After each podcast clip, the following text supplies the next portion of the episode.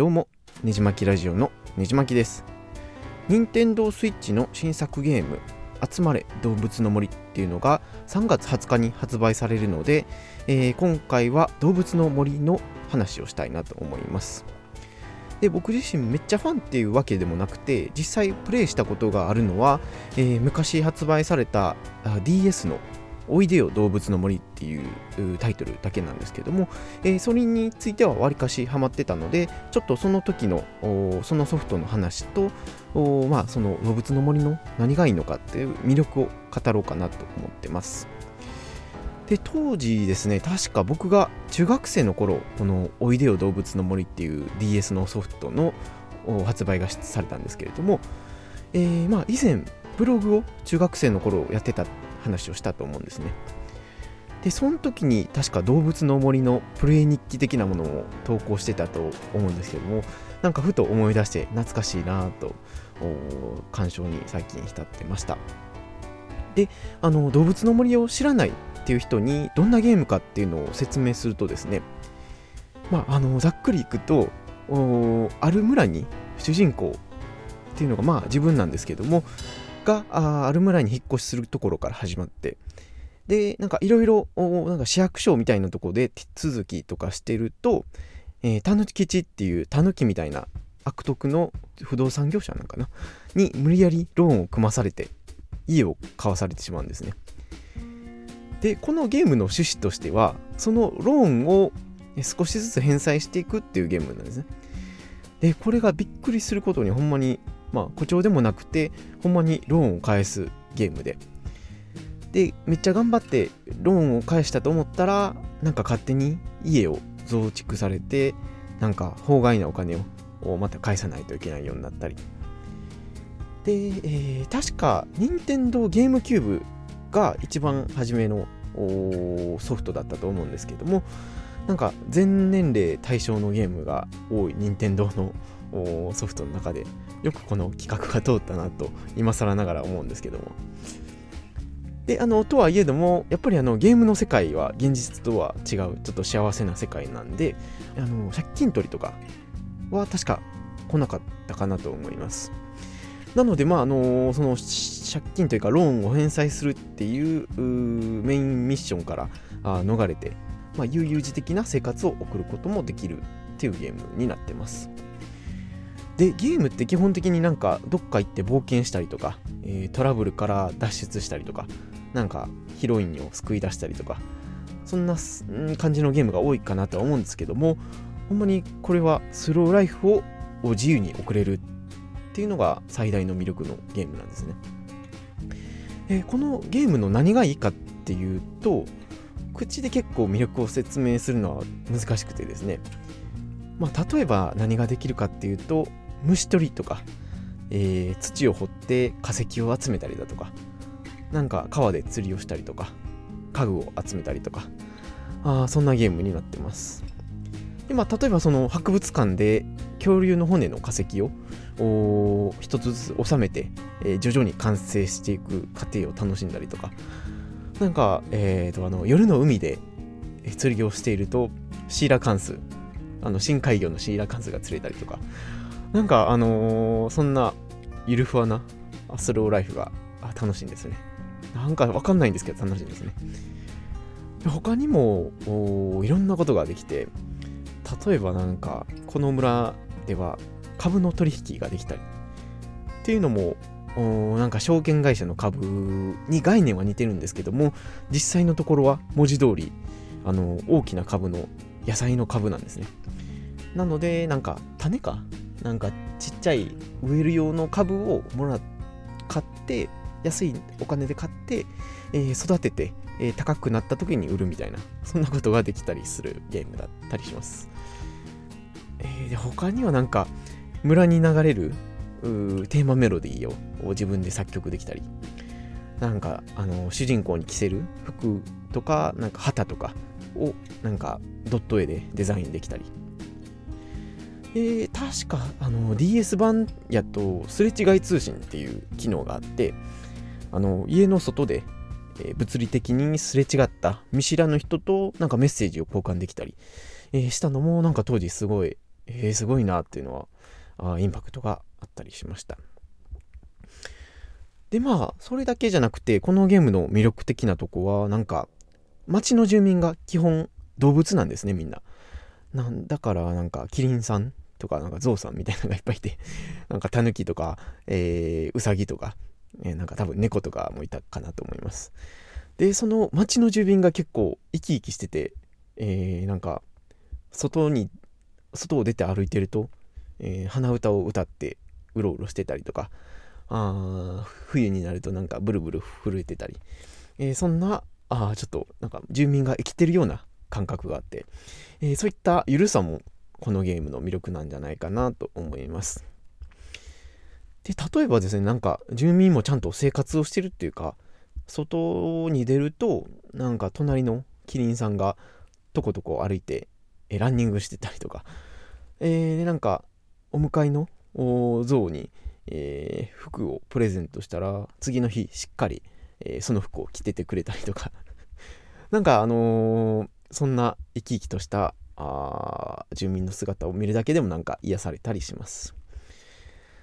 で昔え、任天堂64にゼルダの伝説ムジュラの仮面っていう、かなりゲーマーにも人気を博したゲームがあるんですけども、え、この中でも結構住民が生きてるような生き生きしてるような感触があって、えー、そんなノウハウをですね、え、多分ここに任天堂はつぎ込んだんじゃないかなと思って、えー、まあそのムジュラにムジュラの仮面についてここで話すと長くなるのでまたゼルダ界があればそこで話そうかなと思います。で、他にもこのゲームのユニークな点としては、なんかゲームの時間軸ではあるんですけども、おなんか朝から昼、昼から夜みたいなのがあって、でちゃんと四季っていうか4つの季節も進んでいきますし、もみじが出たり、なんか雪が降ったりしたりします。で、他にも結構リアルなところがあって、久々にゲームを起動したりすると村中に雑草がボーボー生えてたりとか家に家の中にゴキブリが出たりとか、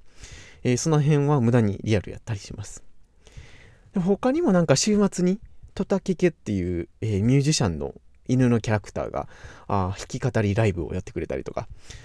えー、そんな感じで日本じゃなかなかできないスローライフが体験できる貴重なゲームだったりします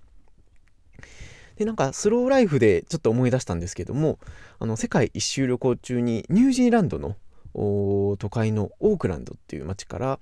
船で30分ぐらい行ったところにワイフェケ島っていうちっちゃな島があるんですね。で、そこの島で、えー、まあ、日か5日ほど泊まらせてもらってたんですけれども、まあ、ここもですね、あまあ、世界一周旅行した中で、ここが一番動物の森に近い生活ができたかなと、なんか今ふと思い出しました。で、なんかあのー、ホストの方も結構森林の管理をされてる方とかで、えー、まあ、森で木を切って、えー、家の中の暖炉で燃やして温まるとかでお肉をお肉屋さんで買って、え暖炉で焼いたり、えそんなことができたり。で、ワイナリーもですね、えー、ニュージーランドなのであちこちにあって、しかもそれがかなり安くて、え、昼間からワイン飲んでまったりしたり、もうなんか天国みたいなところでしたね。でもまあなんか引退したらああいうとこに住むのもありかなとちょっと思ったりしました。でまああの動物の森の話からちょっと話ずれたんですけどもあまああの最近そのまあ任天堂スイッチ前から持ってたんですけどもなかなか最近もう触れてさえいないので、ちょっとその最新作の集まれ動物の森は買おうかなと思ってます。で、最近任天堂があ世界中に向けて、えー、インターネットでプロモーション動画を公開したんですけれども、うん、これも結構めちゃめちゃ面白そうな感じで、えー、まあ、僕がやってた動物の森、おいでよ動物の森の DS の頃からはかなり進化してましたね。で、なんかキャラも、なんか種類も多分めちゃめちゃ増えてて、えー、個性もなんか強くなってそうで。で、例えばなんか、川とか段差もなんか棒みたいなんで飛び越えられるようになってて、えー、手間がかからんようになってたり。で、なんかお花もなんか家の中で飾れるようになってたり、えー、なんかいろいろ道具が便利になってたり、進化してる様子が見受けられました。まあ、あの、しずえさんっていう、あの、市役所の猫のキャラクターがいるんですけども、まあ、そのキャラクターがあ格闘ゲームのスマッシュブラザーズで、えー、戦うことになったので、まあ、あの、そんな予想は誰も多分してなかったと思うんですけども、まあ、そんな感じで結構年月が経ってるので、この動物の森自体も結構僕が予想できないほど進化してるんじゃないかなとちょっと期待してたりします。で、えー、このゲームに似てるおなんかなってる。なんですけども、このゲームに似てる海外のゲームとして、ザ・シムズっていうあソフトがあるんですけども、まあ、これも結構気になってて、えー、まあ、やったことがあるよって方は、どんな感じのゲームなんか教えていただければなと思います。あとですね、えー、その任天堂の YouTube の動画をいろいろ見てると、オンラインでの遊びもなんか前よりもかなり進化しててですね、えー、すぐ他人の島に遊べに行くようになってたり、なんか動物の森って、えー、顔出しとかせずに、なんか普通のコミュニケーション以上のことができるゲームなので、なんかポッドキャスト界隈でも集まってやっても楽しそうかなと思ってたりします。まあ、僕も買おうかなと思ってるので、えー、もし買った際にはあなんかフレンド行動的なのを公開して、えー、リスナーの方も含めて、えー、いろんな方と交流できたらなと思ってたりします。で、まあ、なんだかんだ、あまあ、あんまりやる時間確保できひんかもしれないんですけども、まあ、このゲーム自体なんかクリアとかをほぼ気にせず、自分のペースで進められるゲームなんで、まああのー、忙しい方とかあ、まあ、そこまでゲームガチになってできひんって方でも楽しめるゲームなので、えー、ぜひちょっと YouTube で動画を見てみて、えー、欲しくなったら買ってみていただければなと思います。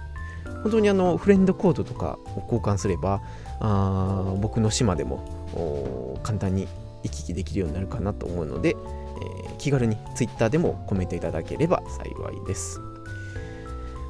でなちょっとふと思ったんですけどももしその次動物の森次回作が出るなら次こそはなんか動物の森 VR になるんじゃないかなと勝手に予想しています結構このなんやろスローライフを仮想現実で楽しむっていう内容のソフトなんでなんか昔あのセカンドライフっていう仮想空間を楽しむライフゲームがあったかなと思うんですけども、あんな感じで、えー、まあゴーグルををかけて動物の森の世界に入って、えー、3D で楽しめたらもうそれこそ本当に現実に戻ってこれなくなるぐらい面白いんじゃないかなと思ってます。えー、なんか割と実現しそうで怖いんですけども、まあ、次回作にも期待したいなと思っています。まあ、あの3月20日発売ってことなので今からあぜひ予約して、えー、発売を楽しみにしてはいかがでしょうか。ということで話をそろそろ終えたいなと思います。このポッドキャストにお便りやコメントをいただける方は、ハッシュタグねじまきラジオにてツイッターでコメントいただければ幸いです。